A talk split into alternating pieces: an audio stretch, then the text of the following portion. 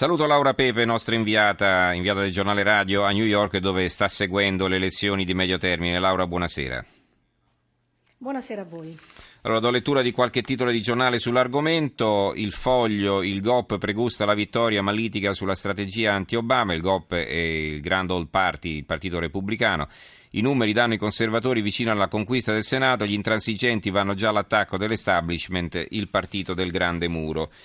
Il secolo XIX, Obama verso il tonfo, i Dem si aggrappano al voto in Georgia. Il manifesto midterm eh, USA o Barack Obama oggi alla prova, i suoi elettori sembrano disinteressati, favorito il voto bianco e repubblicano. Allora, eh, dal tuo punto di osservazione, Laura, che cosa ci puoi dire? Insomma, ormai sono diversi giorni che stai lì e che stai seguendo da vicino questa campagna elettorale. Intanto, quanto è considerata importante non solo dalla politica, ma quanto è grande l'attenzione dei mezzi di informazione, diciamo, e quanto potrà essere coinvolta l'opinione pubblica, secondo te? Allora, sicuramente l'attenzione dei mezzi di informazione adesso è diventata veramente totale, mentre nelle scorse settimane c'erano tanti altri argomenti, per dirvene uno, l'Ebola, no? l'emergenza Ebola, veramente a tenere banco, adesso veramente sono tutti concentrati su questo voto.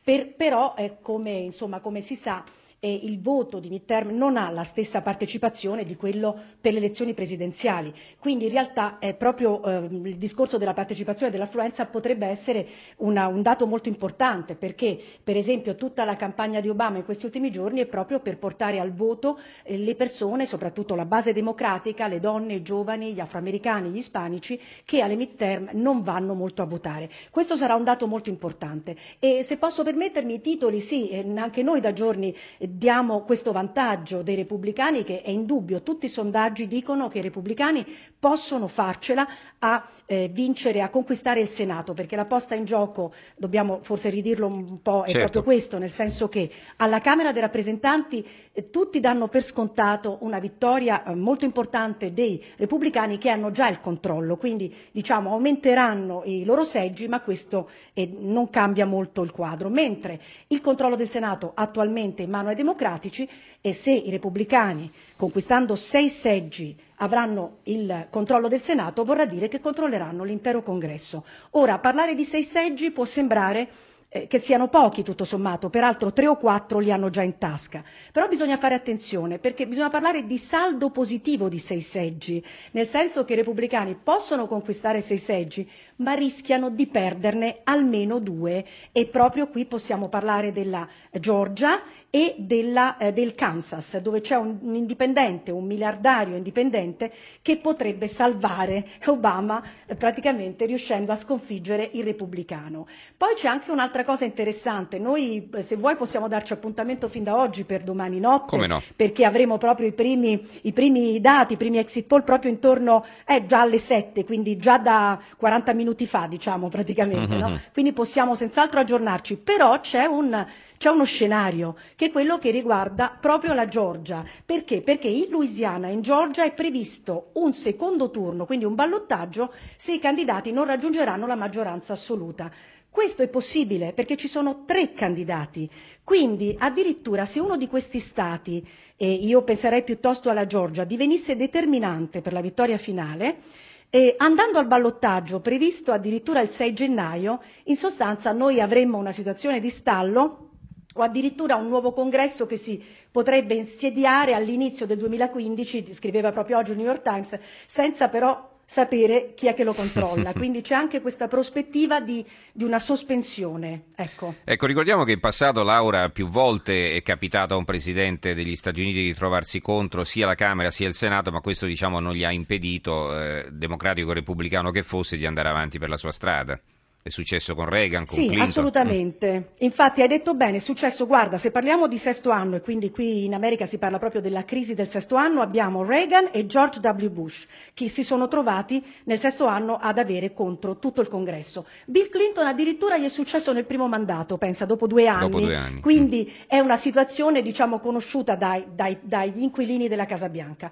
Eh, ti dirò che... Mh, la, l'ipotesi viene considerata naturalmente realistica anche dai democratici, tant'è che si dice che il presidente Obama abbia già pronta un'agenda della sconfitta, cioè abbia in un qualche modo già rimodulato, un po' ripianificato la sua agenda, immaginando su quali argomenti lui può ottenere, eh, può arrivare a un compromesso con i repubblicani in modo da non far rimanere paralizzata appunto la, la, la, la sua amministrazione, ma da poter portare avanti eh, alcune delle riforme che altrimenti rimarrebbero, rimarrebbero incompiute. Ma a parte la questione della governabilità, eh, qui c'è da considerare anche che poi questo risultato potrà influire, anche se la strada è ancora lunga da percorrere, sulla campagna elettorale che si scatenerà fra un anno, quando poi si arriverà eh, tra due anni alle elezioni del nuovo Presidente degli Stati Uniti, no? Sì, eh, diciamo che senz'altro ci sono alcune cose che ci possono far, alcuni elementi che ci fanno pensare alle presidenziali del 2016 e anche nella campagna. Ci sono veramente alcuni personaggi sia in campo democratico sia in campo repubblicano che naturalmente si stanno già proiettando, si stanno in qualche modo candidando, però bisogna pure dire che due anni sono molti e anche se i repubblicani, come dicono tutti i sondaggi, dovessero ottenere questa schiacciante vittoria, devono fare molto attenzione perché poi in due anni la scelta che conta è quella quella del candidato giusto. Eh, uh-huh. Per due volte i repubblicani hanno puntato su candidati moderati che poi alla fine non hanno vinto le elezioni. Anche adesso si parla per esempio molto eh, di un nuovo Bush, di Jeb Bush, che potrebbe essere un candidato eh, che piace a buona parte del partito, però poi se si pensa che anche Mitt Romney era un candidato moderato e, e poi è stato sconfitto da Obama, e bisogna un pochino capire qual è poi la strada giusta e c'è addirittura